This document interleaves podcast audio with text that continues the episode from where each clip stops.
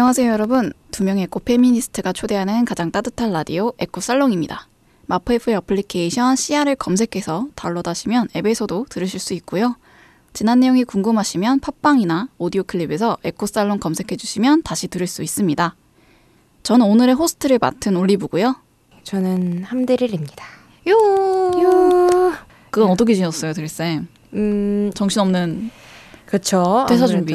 음, 이 있었던 조직을 나가는 일을 좀 하다 보니까 인수인계도 해야 되고 사람들이랑 관계 정리도 해야 되고 어, 약간 이러면서 관계 정리. 관계 정리. 근데 이거는 사람마다 다른 것 같아요. 음. 예를 들어서 내가 속해 있던 조직, 회사 음. 이런 걸 나갔을 때 거기에 속해 있던 사람들이랑 딱히 얘기 안 하고 업무만 정리하고 나가시는 분이 있고 음. 저 같은 경우는 좀 관계 정리도 하는 것 같아요. 좀 음. 업무적으로 도움이 많이, 많이 받았던 분이 있으면 뭐 커피라도 좀 사드리면서 얼굴 보고 말씀드리고 음. 뭐아 그런 거구나. 네, 이거 안 해도 되는 건데 그냥 저는 합니다. 팀원들한테 음. 간단하게 좀 선물도 준비하고 좀 그런 거. 음. 어 근데 음. 저라면 되게 좋을 것 같아요. 뭔가 나를 위해서 저렇게 인사를 하는 건데도 음. 서소한 성의잖아요. 어쨌든 그 시간 들여서 하는 거잖아요. 음. 그냥 막 두말 없이 안녕히 계세요 여러분 이러면서 떠날 수도 있는 건데 그렇게 시간을 들여서 마무리 매듭을 짓는 게 음. 쉽지는 않은 일이라서 저는 음. 그냥 흐지부지 되거든요. 저는 성격이 극극 P 성향이어가지고 아 역시 직장 생활하면 이런 이런 정도의 사회성이 좀 길러지는 것 같아요. 제가 안 해봐서 모르겠지만 아니 근데 case by case인 것 같아요. 음, 저는 음, 좀 뭔가 관계도 좀 하나의 마지막인 것 같아가지고 내가 그 음, 회사를 나오면서 끝맺어야 할 음 음, 그런 것 같아요. 맞죠 맞죠 그건 맞죠. 음. 음 맞네요. 음. 저는 오늘 지금 상태도 맛이 갔고 지금 몸 상태가 살짝 맛이 갔거든요. 어, 왜 손목이 안 좋아요? 네 아니 이게 음. 좀 어이없지만 운동 때문에 어, 아직 몸이 관리하다가. 아픈 게 아니라 어. 네 제가 이제 오랜만에 다시 배드민턴을 시작했어요. 어. 근데 첫 욕심에 잘하고 싶다는 욕심 때문에 어. 약간 오바를 하다가 어. 그러니까 손목과 부상은 아닌데 약간 근육통이 너무 심하게 온 거예요. 그래서 계단 올라갈 때 인대 늘었어요? 약간 인대가 살짝 늘어난 기분이 들어요. 그러니까 어. 실제로 늘어났으면 이렇게 못 걸었겠죠. 근데 계단 오를 때 배드민턴 lunge shot을 진짜 많이 하거든요. 음. lunge shot을 이렇게 계단 올라갈 때마다 이 오른쪽 허벅지가 너무 고통스러운 거예요. 그래서 아까 홍대 입구역에서 내려서 에스컬레이터 이렇게 걸어 타고 올라갔는데 올라갈 때마다 으, 이러면서 남몰래 이렇게 작은 내, 내적 비명 지르고 그러다가 이제 지금 손목도 나가리가 됐어요. 손목도 아. 나가가지고 무거운 것도 못 들겠고 어. 나조차고 한 일이 그러니까 오른손잡이잖아요. 네. 어, 오른손이 하필. 그러니까 배드민턴 채를 이제 오른쪽으로 잡다 보니까 아. 이제 이렇게 됐는데 아 너무 웃겨요 그냥 제가 제가 너무 귀엽네요 약간 운동 나조차고 내 건강을 위해서 시작했는데 음. 지금 골골대고 있으니까 일어설 때도 아이고 아이고 아이고 이러면서 음. 그러고 있거든요 음. 그게 너무 어이가 없어가지고 그래서 또 그런 것도 있고 여러 가지 음. 그러니까 청년층이 너무 적어가지고 20대에서 30대 사이가 제가 머물고 있는 지역이 너무 적어서 좀 음. 아쉽더라고요. 저도 제 또래랑 같이 음. 놀고 싶은데 지역적인 특성도 좀 있겠다. 어, 네 있어요. 홍대 마원 이런 데 쪽에 살면 네, 많아요. 네. 많을 텐데. 근데 저는 또 이제 그런 데 못 살고 안 살고 또 음. 다른 데 사니까 그래서 그게 좀 아쉽죠. 그리고 시간대가 음. 저녁은 사실 없죠. 네. 그래서 좀 아쉽더라고요. 음. 아무튼 저의 근황은 이렇게 골골대는 와 이렇게 아플지 지금 약간 살짝만 이렇게 틀어도 엄청 아파요. 어, 웃겨. 너무 웃겨 지금. 에이. 네, 그래서 여름에 이제 이렇게 딱 운동 시작하니까 그래도 음. 땀 뭔가 오랜만에 흘리니까 너무 좋더라고요. 어, 저도 퇴사하고 운동이나 좀 하려고요. 음, 그러니까 운동이 확실히 내가 살아있다? 그러니까 좀 음, 나 음. 좀 쓸모 있는 것 같다 이런 느낌을 살짝 주더라고요. 뭐 땀 흘린 만큼 좀 몸에 생기가 생기는 느낌? 그래서 또 드릴쌤도 퇴사하시고 나면은 운동하시길 추천드립니다. 그 음. 댄스를 배우셨다고 아, 걸스 힙합을 제가 네, 잠깐 네. 했었습니다. 그 그걸 하실 거예요? 퇴사하면? 어, 그거를 하려고 했는데, 그러니까 퇴사를 하니까 또 돈이 없어가지고 제 말이요. 강습을 받기가. 제 말이요. 음. 배드민턴 싸요. 배드민턴 괜찮아요? 한 달에 10만 원 정도밖에 안 듭니다. 아, 아 괜찮네. 물론 아이템 빨이 좀 심하긴 한데 아, 아, 또 거기서도 장비 경쟁이 있습니까? 장비에 따라서 좀 다르죠. 아니 왜냐면 음. 그콕 도 셔틀콕도 그냥 플라스틱 콕으로 쓰면 거의 퇴출당해요. 아, 그래요? 네. 아무 야. 아무거나 못 쓰게 합니다. 안 껴줘요. 깃털부터 시작하는 거예요. 네, 정말 그래서 그런 부분에서 아, 진입 장벽이 은근 있더라고요. 정말 어. 초심에게는.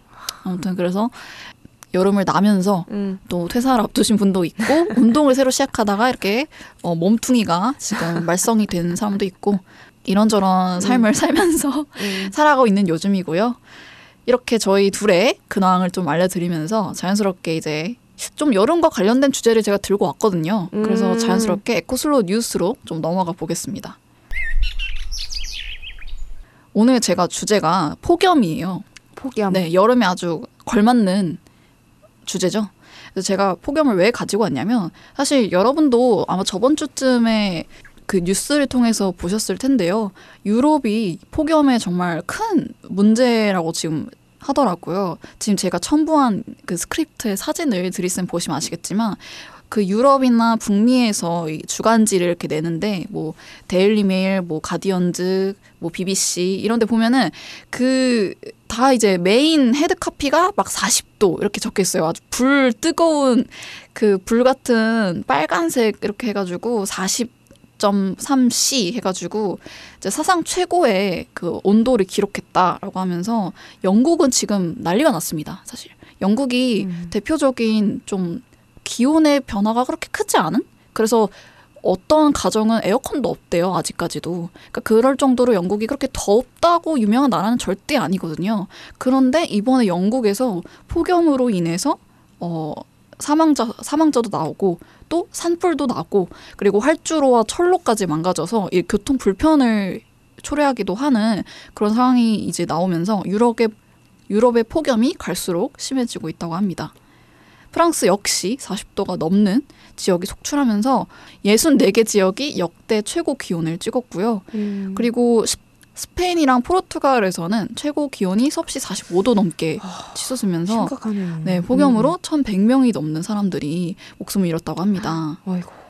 그래서 이제 이게 왜 이제 문제가 되냐? 음. 폭염에 오랫동안 노출되면은 농업 생산량이 좀 줄어들기도 하고요. 음. 그래서 이제 곡물 생산이 줄면 당연히 식량의 가격은 더 높아지겠죠. 저희는 안 그래도 이제 유럽 쪽에서 곡물을 수입하고 있는데 음, 음. 이제 에너지도 뭐 음. 곡물도 전반 전반적으로 가격이 지금 오를 수밖에 없는 구조라고 합니다. 음.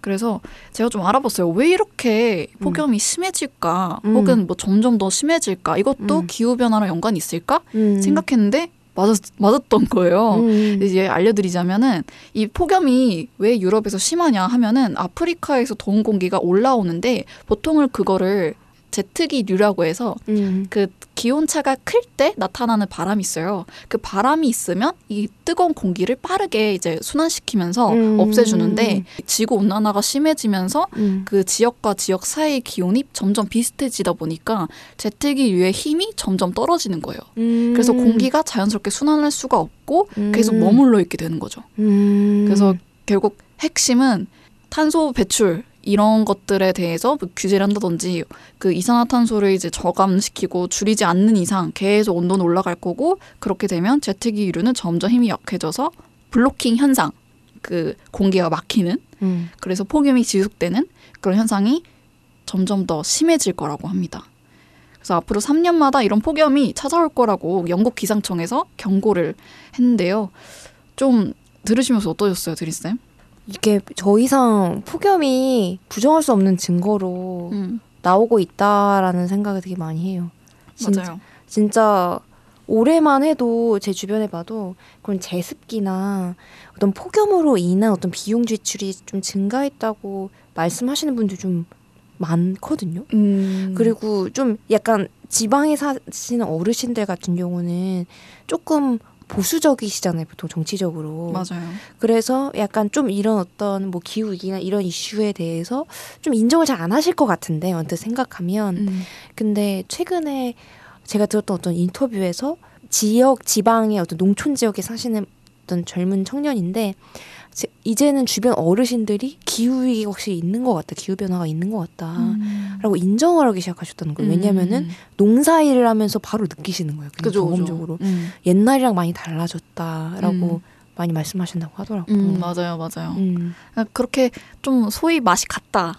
어, 세상이 맛이 같다, 날씨가 맛이 같다 이런 것들을 음. 좀 많이 느끼는 것 같아요. 세, 세월이 흐르면서 음. 오늘 또 여- 소개해드릴 다 2부에서 소개해드릴 영화도 맛이 갔음을 극단적으로 보여주는 영화인데 음. 그 얘기 또 이따가 해보고요. 네. 그래서 뭔가 이렇게 오늘 여름 하면 사실 폭염이고 또 음. 실제로 폭염이 이제 강해지거나 음. 또 이런 폭염이나 홍수와 같은 이런 재해 상황이 좀 잦아질 때마다 사람들의 기후 위기에 대한 위기 의식이 더 높아진다고 하더라고요. 네. 그래서 여름이 어떻게 보면 활동가들에게는 최적의 계절일 수도 있어요. 그러니까 겨울은 음. 추우니까 잘 모르고, 근데 음. 여름에 더우니까 사람들이 바로 느끼잖아요. 어, 왜 이렇게 덥지? 좀 이상하다? 이러면서, 이러면서 좀 느끼는데, 그러니까 계절의 변화가 굉장히 극단적이라서 더 느끼기 쉬운 게 여름인 것 같아요. 음. 2020년에도 홍수가 너무 심했을 때 그때 사람들이 정말 크게 위기 의식을 느꼈잖아요. 그러니까 그런 것처럼 이 여름에서의 폭염 그리고 전 세계적으로 이례적인 현상이 나타나는 걸 보면서 음. 청취자 여러분들도 좀 뭔가 아 이거 이상하다. 뭔가 좀 이상한데 싶으셨을 텐데 그게 알고 보면 다 기후 변화와 관련이 있다는 거 그런 걸 좀 한번 인지해 보셨으면 좋겠습니다. 그래서 제 올리브가 준비한 에코슬로 뉴스는 여기까지고요. 잠시 쉬었다가 에코살론 덕질 방송 시작해 보도록 하겠습니다. 여러분은 지금 100.7MHz 마프 FM 에코살롱을 듣고 계십니다. 에코살롱 덕질 방송 1부 허심탄회 솔직 토크 코너 시작해 보도록 할 텐데요.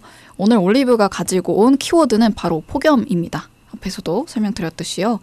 여름이고 또 여름하면 대표적으로 뭔가 떠오르는 문제적인 게 폭염인데 뭐 폭염에 대해서 우리가 그냥 아 폭염 더워 아 그러고 말지 약간 이런 거라기보다는 이 폭염이 우리가 지금 왜 주목을 해야 되고 폭염으로 인해서 생각보다 많은 사람들이 피해를 또 입을 수도 있다.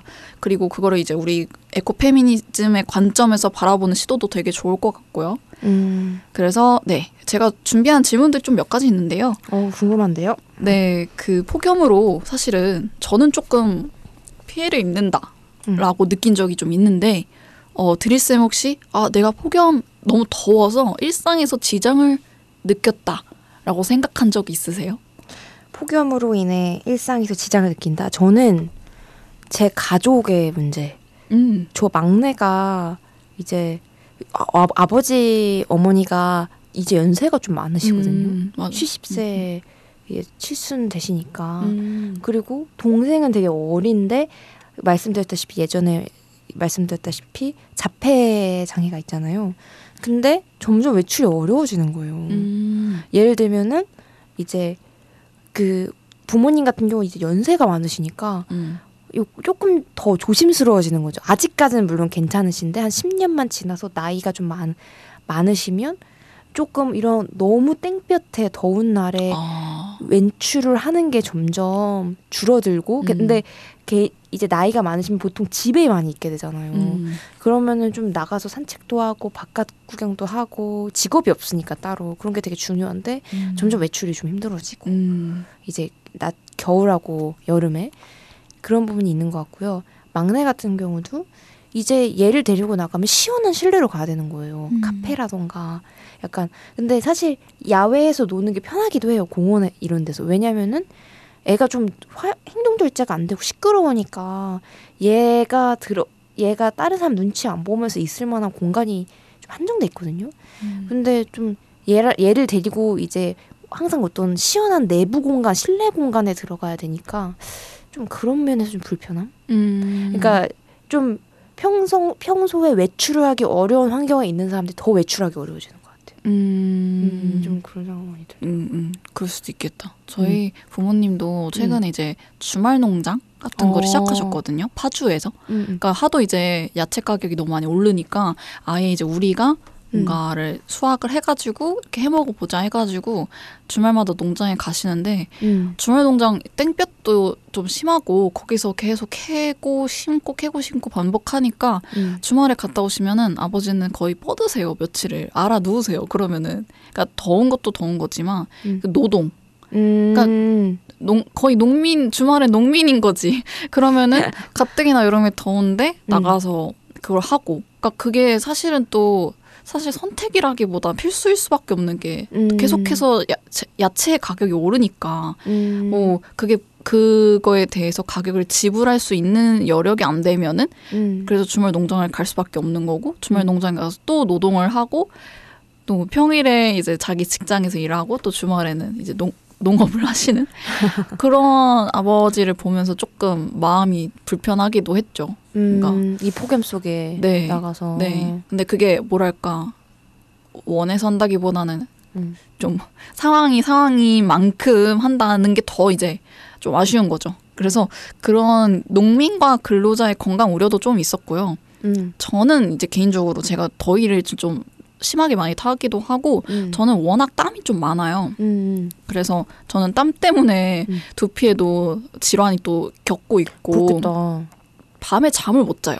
아, 더우니까. 불면. 네. 근데 그게 그 뭔가 정서에도 되게 영향 많이 주지 않아요? 어. 기분에도? 저는 좀 그렇던데. 어 맞아요.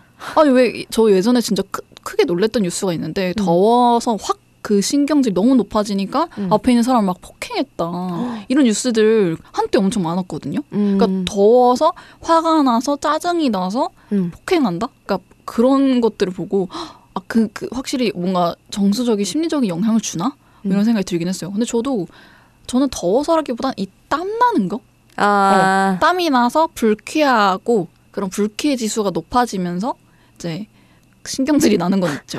음. 근데 무엇보다 저는 잠이 안 와요. 더우면은 너무 음. 더우면은 음. 잠도 안 오고. 근데 그 거기다가 이제 저희 집이 만약에 덥다, 음. 애초에 더운 구조다 이러면은 어떻게 할 수가 없는 거죠. 음. 그래서 저는 이제 밤에 잠이 좀안 안 온다. 그래서 음. 좀 지장을 느낀 적이 있었다. 불면증 뭐 이런 게 있었고 음. 제 친구나 뭐 들은 바에 따르면은 보수적인 조직 문화가 있잖아요. 전통적인 그런 회사에서는 아직도 한여름에도 정장을 입고 출퇴근하는 곳도 있다고 하더라고요. 그래서- 어떻게? 네, 음. 뭐, 뭐 행사나 뭐 이런 게 있을 때 정장을 입고 참석을 해야 된다거나 그런데 그걸 한여름에 폭염 막 푹푹 찌는데 정장을 입고 한다는 게 사실은 뭔가 인권 침해 아닌가 그 정도면 이게 과연 이 건강이 진짜 우려가 된다. 허례허식 같은. 네. 그리고 막 땀이 많으면 아까 이제 말씀드렸다시피 음. 땀이 많은 사람들은 하루에 샤워를 진짜 많이 해요. 아. 하루에 저는 샤워 다섯 번까지 한 적도 있는데 아. 근데 그게 샤워를 많이 하면 할수록 원래 안 좋잖아요. 음. 습진이 걸리기 되게 쉽거든요. 그래서 습진에 전 걸린 적도 있었고, 그러니까 여름에 땀띠도 오는구나, 네, 땀띠도 저는 피부로. 되게 심하게 나요. 음. 그래서 땀띠도 막 이렇게 긁다 보면은 그게 상처가 되고 흉이 나고, 음. 그래서 어렸을 땐 되게 고생을 많이 했거든요. 음. 그랬던 기억이 납니다. 네. 요새 같은 날 진짜 힘들겠다. 음. 그래서 저는 나름의 그 방법이 있거든요. 이제 계속 방법이에요? 이렇게 여름철에 시원하게 여름을 날 수 있는 음. 나고 싶은 그런 사람의 그런 방법이 음. 좀몇 가지 있는데 아, 어. 드릴 좀 있으신가요 혹시? 저 같은 경우는 아 좀 에어컨을 좀 덜 쓰려고 하는 것도 좀 있... 근데 에어컨을 쓸 때 차라리 18도 이런 약간 아예 시원한 온도를 팍 오. 해놓고 네. 차라리 끄는 게 낫대요. 그러니까 아, 그래요? 예를 들어 뭐 23도, 24도, 그러니까 전력 아낀다고 오히려 덜 시원하게 오랫동안 두는 것보다 차라리 아주 좀 아주 시원하게 세게 좀 한 30분에서 1시간 탁 틀고 꺼놓으면 그 시원한 공기가 오랫동안 유지가 된대요. 아 그래요? 음. 음. 근데 약간 그거 약간 인버터형 에어컨이냐 아니면 아. 에어컨의 종류에 따라도 다를 것 같고 저희. 집은 인버터형이라 음. 좀 온도 높게 해가지고 음. 오랫동안 켜놓으면 음. 괜찮거든요. 그러니까 음. 실외기가 돌아가지만 않게 하는 게 중요해서 음. 어느 정도 온도가 유지되면 실외기가 꺼지고 바람만 음. 나오거든요. 어. 그러니까 그런 거 유지하면은 전기료가 좀 덜 나온다고 하긴 하더라고요. 근데 확실히 인버터 에어, 에어컨이 진짜 짱이긴 하다. 돈만 여유 있으면 인버터를 사는 게 그러니까 저희 집 에어컨 30년 됐거든요. 근데 기사들이 올 때마다 감탄한대요. 아, 이 에어컨 진짜 좋은 건데 어. 이제는 너무 좋아서 안 판다고 회사에서 아. 이 전기료 아끼는 거 최적화된 에어컨이라고. 아. 그래서 아, 잘 샀다. 우리 조- 엄마 아빠가. 좋은 거 사니까 계속 쓰는구나. 네, 한 30년 넘었어요, 진짜. 음. 아무튼 갑자기 에어컨 자랑이 됐는데 그러니까 에어컨을 최대한 안 쓰고서 음. 방법을 하나 이제 제가 갖고 있었던 거는 음. 이제 낮에는 문을 안 엽니다. 낮에 문 안 열고요. 밤에 문을 열어요. 그리고 선풍기를 이제 방 안에다가 향하게 하는 게 아니라 그 창문 밖을 향해서 머리를 대고 켜놓아요. 그러면은 조금 이렇게 바람이 불고 젖은 수건을 넣는다 이런 것보다는 그게 알아보니까 효과가 그렇게 많진 않대요. 음. 그러니까 열을 어느 정도 흡수할 수 있지만 그게 냉각의 효과로 이어지진 않는다고. 음. 그래서 아 그렇구나 했고 그 더 가디언즈 기사에서 본 흥미로운 사실인데 그러니까 음. 문을 무조건 닫는 것도 안 좋은 게 어, 열이 태양으로부터 나오는 태양 복사랑 그리고 뜨거운 공기 이 두 가지 방식으로 음. 집안에 들어온대요. 어. 그래서 그래서 만약에 집안의 온도가 바깥의 온도랑 같으면 창문을 열고 대신 커튼을 닫아야 된대요. 어, 왜냐면은 집안이랑 온도랑 바깥 온도랑 같은데 문- 문을 닫아버리잖아요. 그럼 공기가 순환이 안 되면서 당연히 집 안은 더 더워지겠죠. 음. 그래서 창문을 열되 커튼을 내리면은 그 햇빛의 태양 복사열은 안 나오되 그 같은 온도의 공기는 들어오니까 순환이 되면서 좀 더 시원해지는 거죠. 아 창문이 열대 커튼 내려라. 네. 근데 음. 다만 그거는 집안과 바깥의 온도가 같을 때. 음. 근데 만약에 집안의 온도가 바깥의 온도보다 낮다. 그럼 무조건 문을 닫고 커튼을 내리시고요. 아 네, 집안의 온도보다 바깥의 온도가 낮다. 그럼 문을 열고 커튼도 올려야죠. 아 그런 개념입니다. 그래서 온도를 아하. 방 안의 온도를 좀 유심히 보시는 거 추천드리고 어. 그리고 남향의 창문에서 남향에 달린 창문에서 창문을 닫고 커튼을 이렇게 닫, 닫으면은 음. 그 아까 말씀했던 것처럼 음. 두 사이에 온실 효과가 나타난대요. 오. 네. 그 커, 커튼과 그 흥미로운데. 닫힌 커튼과 창문 사이에 열이 생긴다는 거예요. 오. 그럼 그 열이 또 계속 나가지를 못하니까 안으로 들어오겠지 집 안으로. 오. 네. 그래서 커튼이 커튼 사실 때 그냥 막 블라인드 같이 막 착착착착 이런 커튼이 아니라 약간 묵직한 커튼 있잖아요. 아예 좀 암막이나 햇빛이 많이 가려지는 그런 묵직한 느낌을 주는 커튼이나 그런 소재로 만든 걸 사는 게 더 열을 막을 수 있다. 네 그게 어. 효과적이래요. 그래서 약간 애매한 막 그 그런데 그런 커튼 사지 마시고 조금 더 돈을 들여서 안막 커튼이나 뭐 그런 거 사시면은 좋습니다. 아 음. 꿀팁인데. 그리고 뭐 실내 가구를 음. 벽에서 좀 떼어서 배치하는 것도 중요하고요. 대기 음. 전력 있잖아요. 벽, 을 떼서 가구를. 네. 음. 그러니까 뭔가 창문을 열었을 때 시원한 공기가 들어오잖아요. 저녁에. 음, 음, 음, 음. 그러면 잠깐 뭐 가구를 살짝 벽에서 떼일 수 있는 게 있다면은 어. 떼어서 환기시켜 주는 게 공기가 빨리 순환되니까 좋아요.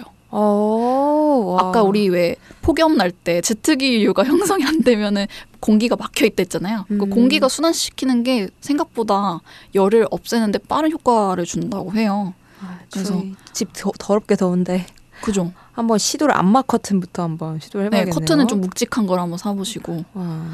그리고 음. 네 대기 전력이 있어요. 음. 핸드폰 충전기나 아니면 모니, 모니터, 그 TV 이런 것들 그리고 랩탑, 데스크탑 이런 것들이 생각보다 대기 전력이 많이 나와요. 그래서 TV 가까이 손대면 그 열이 느껴지거든요. 맞아요, 맞아요. 네, 그래서 최대한 대기 전력을 전기료도 아낍니다. 이거는 미리 꺼두세요. 안 쓰면 콘센트를 뽑으시는 게 열도 안 나오고 전기료도 아낄 수 있는 방법입니다. 형광등에서도 더운 거 알아요? 어, 맞아요. 음. 그래서 전 형광등 안 켜고 그 조명, 음. 작은 조명 그런 거 켜두기도 합니다. 어. 그래서 뭔가 이런 다양한 방식들이 있는데 가장 중요한 거는 어쨌든 공기가 순환되는 게 가장 중요한 것 같아요. 그래서 어, 낮에는 되도록이면 이제 창문을 닫고 이제 온도를 잘 체크하시면서 어, 문을 열었다 닫다. 그래서 환기는 중요하니까요. 그렇게 해주시면 되겠습니다. 근데 왠지 청취자분들 다 아실 것 같아요. 음. 어느 정도 청취자분들이 나름 이렇게 빠삭하게 알고 계신 분들이 많을 것 같아서 혹시 아는 방법이 있으시면은 네 팟빵이나 오디오 클립에서 저희 댓글로. 채널 음. 들려주셔서 댓글 한번 달아주시면은 저희가 바로 달려가겠습니다. 네, 그래서 저희가 어, 1부에서는 폭염과 폭염에 대해서 우리가 피해를 받은 적이 있는지 그리고 나름의 개인적인 시원한 방법, 시원해지는 방법에 대해서 얘기해 드렸는데요. 잠시 쉬었다가 다음 이야기 이어가 보도록 하겠습니다. 여러분은 지금 100.7MHz 마프 FM 에코 살롱을 듣고 계십니다. 2부 올리브의 pick 코너 시작해 보도록 하겠습니다. 네, 오늘 제가 뽑은 주제 폭염에 관련된 영화로 이제 Knowing이라는 영화를 가지고 왔는데요. 네. 사실 폭염이랑 그렇게 엄청나게 연관성이 높은 영화는 아니고 음. 단지 이제 재난 영화인데 그 스포를 주의하시고요. 예, 그때 결말이 폭염과 조금 비슷하다 이런 생각이 들어서 가져왔어요. 아 결말까지 얘기할 수밖에 없겠네 이거는. 네. 그죠, 그죠. 음. 저희 에코살롱의 그 어쩔 수 없음. 에코살롱의 묘미는 그래도 이런 스포를 얘기하면서까지 음. 이걸 연, 환경과 연관시킨다는 거. 어. 그게 매력이죠. 꾸역꾸역 연관시킨다. 네, 그래서 어 이제 영화 노잉에 대해서 음. 모르시는 분들을 위해서 설명해 드리자면 영화 노잉은 2009년에 개봉된 SF 스릴러 영화입니다. 줄거리를 좀 잠깐 설명해 드리자면 1959년에 미국의 한 초등학교 아이들이 미래를 상상하면서 이제 그림을 그리고요. 그것들을 다 같이 타임캡슐에 넣습니다. 그리고 그로부터 50년 후인 2009년에 그 학교에는 주인공인 존의 아들 케일럽이 다니고 있었고 이제 50년이 지나서 타임캡슐을 여는 행사가 진행 중이었어요. 근데 거기서 케일럽이 받은 그 그림은 알 수 없는 숫자들이 잔뜩 적힌 종이었습니다. 네, 아버지는 존은 이 종이에 적힌 숫자들이 궁금해서 분석을 하다 보니까 공통점을 하나 발견하게 됩니다. 그 숫자들은 지난 50년간 일어났던 대참사의 날짜, 그리고 사망자 수였던 거죠. 더 놀라운 것은 이 아직 남아있는 숫자들은 상상조차 할 수 없는 인류의 대재난을 경고한다는 거죠. 그리고 한편 존과 케일럽의 주변에는 정체 불명의 이상한 사람들이 나타나기 시작합니다. 그리고 케일럽은 그들을 메신저라 부르면서 교감하기 시작하는데요. 서서히 충격적인 대재난의 현장들이 현실화되면서 존과 케일럽 그리고 그 주변 인물인 에비와 다이애나의 그 행방이 궁금해지는 영화였습니다. 그렇습니다. 이렇게 이제 영화 Knowing에 대해서 좀 설명해 드렸는데요. 저는 Knowing을 보면서 일단은 굉장히 이 서스펜스와 미스터리의 대가 대가랄까 음. 하면 대표적으로 떠오르는 배우가 전 니콜라스 케이지거든요. 음. 니콜라스 케이지가 이런 영화를 음. 찍었다. 제가 옛날에 보긴 했는데 다시 보니까 되게 새롭고 아 역시 배우가 이렇게 중요하다. 배우가 이제 자아내는 그런 음. 분위기 이런 그런 긴장감 이런 것들이 너무 좋아서 그 특유의 분위기 때문에 이 영화를 몰입해서 봤던 것 같아요. 어. 그리고 최근에 댓글들을 보면은 이 영화를 얘기한 댓글들을 보면은 아 그때 말고 지금 나왔어야 인기가 엄청 있었을 영화다라고 음. 좀 말을 합니다. 이게 아무래도 결말 때문에 조금 많이 논란을 빚었기도 했거든요. 그, 그 논란을 빚었던 결말이었던 건가요? 좀 스포가 될 수도 있는데요. 음. 네, 이게 아, 이게 아무래도 뭔가 SF여서 그런지 몰라도 외계인도 나오고요. 그리고 그 결말이 이제 외계인들이 그 선택 아담과 이븐처럼 마치 아이들을 그 여자 어린이와 남자 어린이를 데리고 가가지고 어떤 행성에 떨고요. 그리고 거기 행성이 되게 평화롭고 마치 종교적으로 뭐 헤븐 같은 느낌이 들거든요.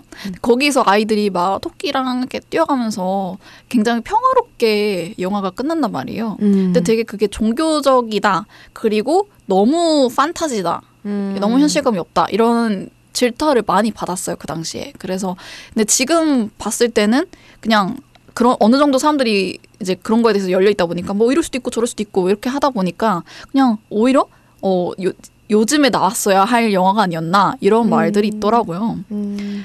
아무튼 마지막 장면은 근데 저도 보면서 좀 깨긴 했어요. 마지막 장면이 약간 좀 저는 운명론적인 건 잘 안 믿거든요. 음, 운명을 안 믿어요. 그러니까 막 모든 건 정해져 있다 이런 거를 아, 운명론이라는 게 뭔가 모든 것은 정해져 있고 너는 그걸 절대로 뒤바꿀 수 없다 뭐 이런 건데 저는 그런 걸 잘 안 믿기 때문에 음. 근데 이게 약간 그거잖아요 재난은 어떻게 해서든 막을 수 없다 다 예언대로 흘러간다 이런 거잖아요 그래서 음. 결국에는 이 니콜라스 케이지가 맡았던 역할인 존이 이걸 아무리 막으려고 해도 막을 수 없었잖아요 음. 근데 저는 이걸 가면서 아, 너무 힘 빠지는데? 너무 무기력한데? 너무 무기력해지는데? 만약에 기후위기를 이렇게 받아들이게 되면은 음. 사람들의 행동 동력도 되게 영향을 미칠 수 있다고 전 생각을 하거든요. 그래서 아, 이거는 조금 공감하기 어렵지만 그 마지막 장면은 좀 그랬지만 그래도 2009년작인 게 정말 아쉬운 꽤 좋은 영화였다. 뭐 이런 생각이 좀 들기도 했습니다. 음. 그리고 이제 여기서 이제 이 영화에서 좀 재미있는 음. 과학적인 이야기들이 나와요. 네. 이 영화의 결말이 마지막 장면을 보시면 네. 아시겠지만 태양의 폭발로 인해서 지구가 이렇게 싸그리 타버린다고 해야 되나? 그 땅들이 다 사라지는 그걸 멸망하는 장면이 있어요. 너튜브에 검색해서 노잉 음. 뭐 마지막 장면 이렇게 치시면 3분짜리가 나오거든요. 그걸 보시면은 아실 텐데요. 음. 그게 굉장히 인상 깊고 되게 화려하지 않지만 어, 요즘에 나왔으면 진짜 호응이 높았을 굉장히 인상 깊은 장면이에요. 그리고 그 노잉 중에 한 장면 중에 하나가 되게 유명한 씬인데 음. 비행기 폭발 사고 추락 사고 씬이거든요. 그때 이제 니콜라스 케이지가 어떤 이제 그 종이에 적힌 숫자를 계속해서 알아내다가 모, 모, 모르겠는 숫자들이 있는데 그걸 모르다가 알고 보니까 그게 위도와 경도라는 걸 알아냈단 말이에요. 근데 그거를 바탕으로 그 고속도로에 서 있는데 어 자기가 서 있는 게 마침 그 위도와 경도였던 거야. 어, 뭐야? 여긴데? 이렇게 했는데 그 순간 뒤에서 비행기가 추락하는 그 장면이 음. 펼쳐진 거죠. 그래서 니콜라스 케이지가 너무 당황해가지고 이제 저기서 추락한 사람들 다 이제 구해주러 가다가 또 폭발하고 그러면서 또 이제 그렇게 사람들이 희생당하는 그런 장면을 보면서 그게 원씬 원테이크거든요. 음. 그게 되게 인상 깊어요. 이제 그, 그것도 이제 너튜브에 3분짜리로 이렇게 딱 잘려서 나와 있는데 음. 굉장히 뭐 연출이랑 그리고 한 원테이크로 촬영되다 보니까 어 되게 그 숨막히는 그 음. 주인공의 시선에 따라서 움직이고 하거든요. 근데 그게 굉장히 역동적이어가지고 보는 사람 입장에서는 굉장히 몰입을 자아내는 장면이어가지고 되게 재밌습니다. 올리브는 좀 그러면 이 영화 보면서 지금의 뭔가 기후 위기나 기후 재난이랑 어떤 부분이 좀 맞닿아 있다 비슷하다 좀 생각이 들었어요. 이게 첫 장면 음. 이나 그 영화의 초반에서 태양이 음. 맛이 같다는 그 증표를 좀 보여주는 장면이 있어요. 어. 뭐 예를 들면 어, 뉴스에서 음. 폭염이랑 가뭄이 심하다고 한다든지 음. 뭐 10월인데도 민소매를 입고 다닐 정도로 덥다든지 그리고 막 하늘에 오로라가 떠 있고 하늘이 시뻘겋게 타오르고 있고 그러니까 그 장면이 이미 음. 그 태양이 어느 정도 맛이 가서 지구 자기장이 소멸된 것으로 음. 보여주는 그런 증명하는 장면이었고요. 그러니까 이게 어떤 영화냐면 이거 멸망할 때 태양의 폭발 그러니까 super flare 때문에 멸망하거든요. 근데 물론 이제 과학적인 사실로 따졌을 때 super flare가 일어날 확률은 극 극히 드물대요.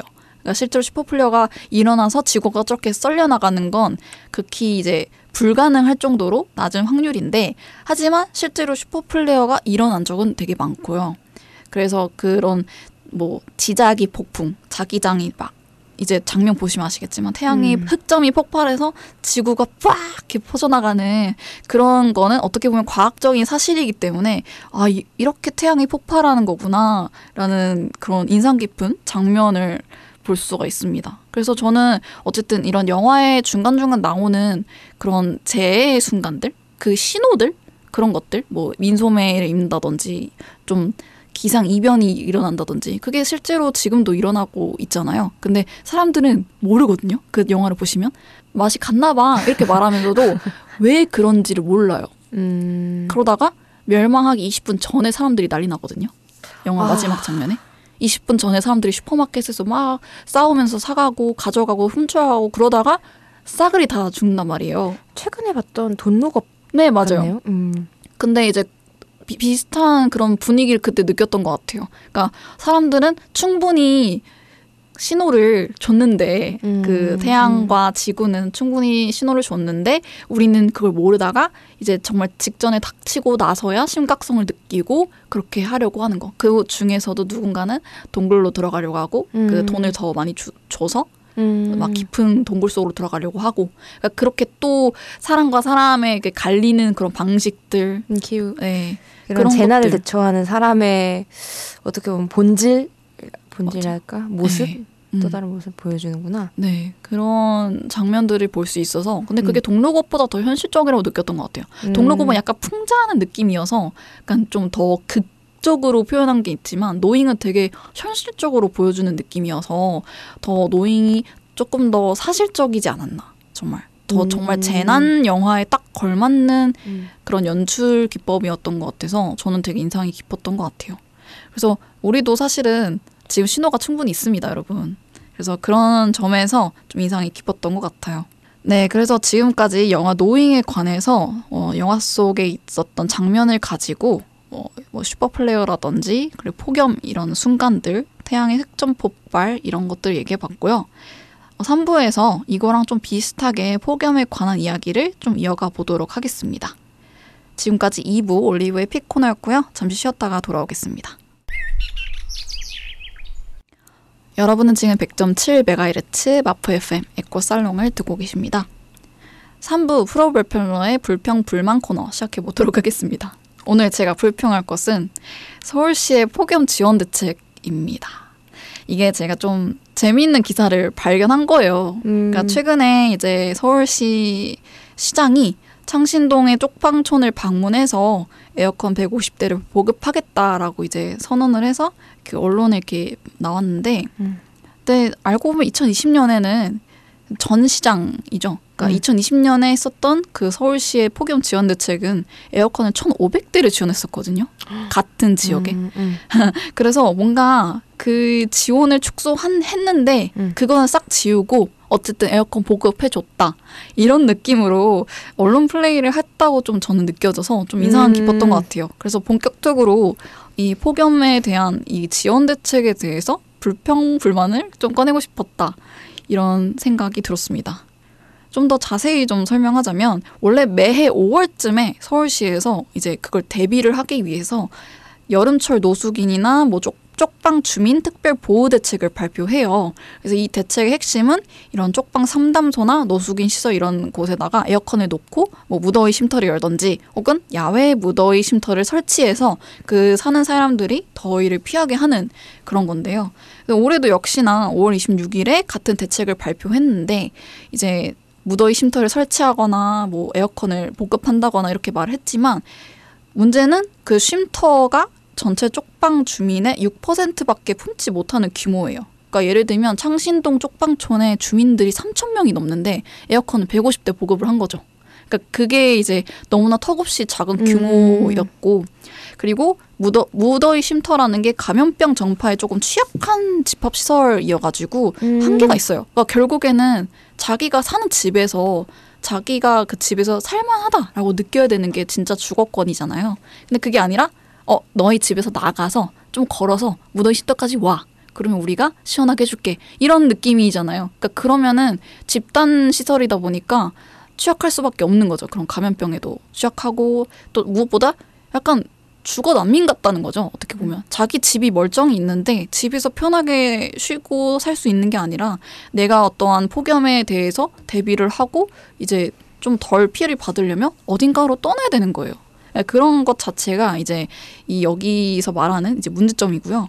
네. 그리고 두 번째로는 어 에어컨에 의존한 폭염 대책은 또 한계가 좀 있는 것 같아요. 왜냐하면 이 서울 지역의 쪽방 건물의 대부분이 목조형 건물이에요. 근데 이게 문제가 에어컨에서 자연스럽게 습기가 나오지 않을까요? 그러니까 밖과 안의 온도가 차이가 나면 습기가 나는데 목조 건물이라 그 습기가 계속 머금다 보면 곰팡이가 나기 되게 쉬워요. 음. 근데 그 곰팡이 때문에 어떤 분은 벽지나 이거 위에 천장이 내려앉으신 분도 있어서 음. 결국에는 집을 옮겨야 되는데 그게 음. 똑같이 반복이 되는 거죠. 어쨌든 음. 더위는 어쨌든 피해야 되니까 에어컨 설치해야 되고 아무튼 그래서 그런 식으로 에어컨을 설치할 때도 이 건물의 특성을 잘 파악을 해야 되는데 음. 현실적으로 쪽방 건물이 목조 건물이 43%가 넘어서 이런 건물이 노후화해서 발생하는 안전 문제도 좀 피할 수가 없다. 음. 네, 그래서 에어컨 설치로는 이 대책이 제한적일 수밖에 없는 상황인 거죠.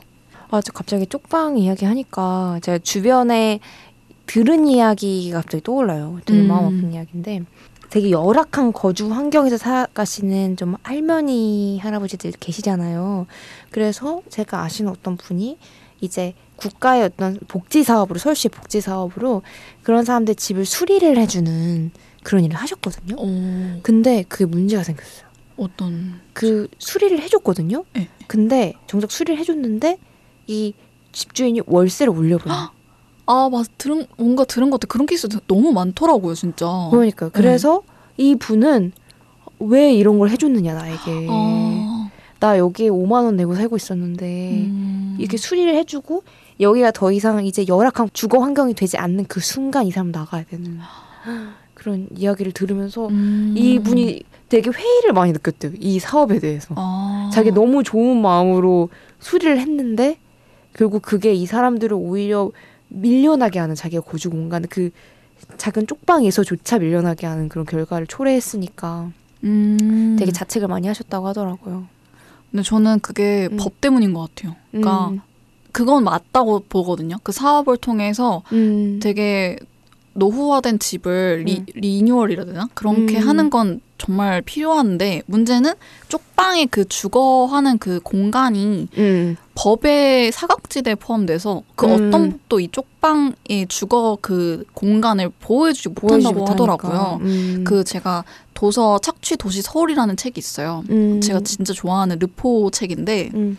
여기 36페이지에 적혀 있는 게 쪽방이 집이 아닌 비주택으로 분류되거든요. 그래서 음. 정책적으로나 제대로 제- 된 정의가 없어요. 그래서 음. 이 실체가 불분명해서 법망의 사각지대인데 숙박업도 아니고 임대업도 아니어서 공중위생관리법이나 주택 임대차 보호법의 보호를 받지 못한다고 합니다. 음. 그래서 우리가 막 2015년에 막 그런 법- 법을 제정했잖아요. 막 누구나 인간다운 주거 생활을 갈, 가질 가질 권리가 있다라면서 최저 주거 기준법을 정했는데 쪽방이라는 이 공간은 애초에 주거에 해당하지가 않은 비주택이어가지고 음. 이런 최저 주거 기준조차 맞추지 못하는 음. 그렇게 법망에서 벗어나 있는 분유 개념이다 보니까 그런 말씀하신 것처럼 그 문제가 생기는 것 같아요. 더 좋게 만들어줘서 살만한 공간을 만들었는데 임대 임대차가 아니라 그 임대인이라 해야 되나? 그 집주인이라 해야 되나? 그 집주인이 그냥 마음대로 올려버릴 수가 있는 거죠. 그러니까 음. 그 안에 있는 세입자는 안전하게 보호받지 못하는 그런 보호법이 없어서 그래서 이런 부분에 있어서 좀 문제를 좀 제기하고 싶었던 것 같아요. 그러니까 폭염에 대해서 서울시가 지원하고 있는 지원 대책이 지금 에어컨 150대로는 터무니없이 부족하고 결국에는 주거권의 시선에서 이 쪽방 주민과 그리고 주- 폭염을 바라봐야 한다. 네 그런 생각이 들어서 이걸 가져와 봤습니다. 네, 그래서 지금까지 저희가 폭염이라는 키워드로 정말 많은 이야기를 나눠봤는데요. 에코살롱 덕질 방송은 여기서 마무리하고 저희 에코 summary로 돌아오겠습니다. 여러분은 지금 100.7MHz 마포 FM 에코살롱을 듣고 계십니다. 이제 오늘의 마지막 코너 에코 summary만을 남겨두고 있는데요. 오늘 어떠셨나요, 드릴쌤? 네, 폭염에 대한 다양한 이야기를 이제 올리브 호스트로 준비를 해줘서 좀 감사하게 들었고요. 그리고 좀 이 폭염이 내 주변에, 내 가까운 곳에, 그리고 나 자신에게 어떤 영향을 미치고 있는가도 되게 생각을 많이 해보게 됐어요. 음. 생각해보니까 저도 폭염으로 인해서 어떤 돌봄의 책임을 더 많이 담당하게 된 그런 당사자이기도 하더라고요. 음. 그러니까 이 기후위기나 폭염의 문제가 좀 더 가깝게 느껴졌다 해야 되나? 음, 음, 음, 그런 게 참 있었어요. 음. 그래서 저는 이 당사자로서 또 어떤 얘기를 할 것인가 그런 생각도 좀 들었고요. 음. 그래서 우리는 모두가 폭염 앞에서 당사자다. 약간 그런 말씀을 드리고 싶습니다. 음, 좋습니다. 저는 사실 좀 시간이 부족해서 못했지만 타임캡슐 이 영화 노잉에서 타임캡슐이라는 소재가 되게 인상 깊었거든요. 음. 그래서 내 나라면 타임캡슐 안에 무엇을 넣을까 했었을 때 이 니콜라스 케이지가 말한 게 인상 깊었어요. 음. 니콜라스 케이지는 자기는 이 영화를 타임캡슐 안에 넣고 싶다라고 한 거예요. 근데 그게 되게 인상 깊었던 게 뭔가 그때 그 2009년에는 이 태양에 대한 그 슈퍼 플레어라든지 이상 기후 이런 것들을 좀 이 영화에 집어 넣었고 그걸 이제 타임캡슐 안에 넣는다고 하면은 50년 뒤에는 이게 뭔가 현실화가 어느 정도 돼 있는 거 아닐까? 음. 그런 생각이 들었는데 지금 2009년에서 2022년이면 거의 11년? 12년이 된 거거든요. 12년 만에 이미 어느 정도 우리는 그걸 겪은 느낌이란 말이죠. 저는 10월에도 진짜 더워가지고 저는 네. 10월에도 더워서 뭔가 그렇게 막 나시 입을 수 있다고 생각하거든요. 지금 이 정도라면. 음. 그래서 이 시간이 정말 빠르게 흘러가고 있고, 그러니까 시간에 비해서 이 1.5도 이르는 그런 시기도 어떻게 보면 되게 빨라질 수 있겠다 이런 생각이 들어서 더 좀 마음이 시급해진 것도 없지 않아 있는 것 같아요. 음. 그래서 이 영화 노잉을 보시면서 아, 이 기후위기가 어떻게 보면 저렇게 해석하는 방식도 있구나, 이런 거를 좀 즐겨보셨으면 좋겠어요. 뭐 너무 심각하게 생각하지 마시고요. 그냥, 아, 저렇게 해석할 수도 있구나, 기후위기를.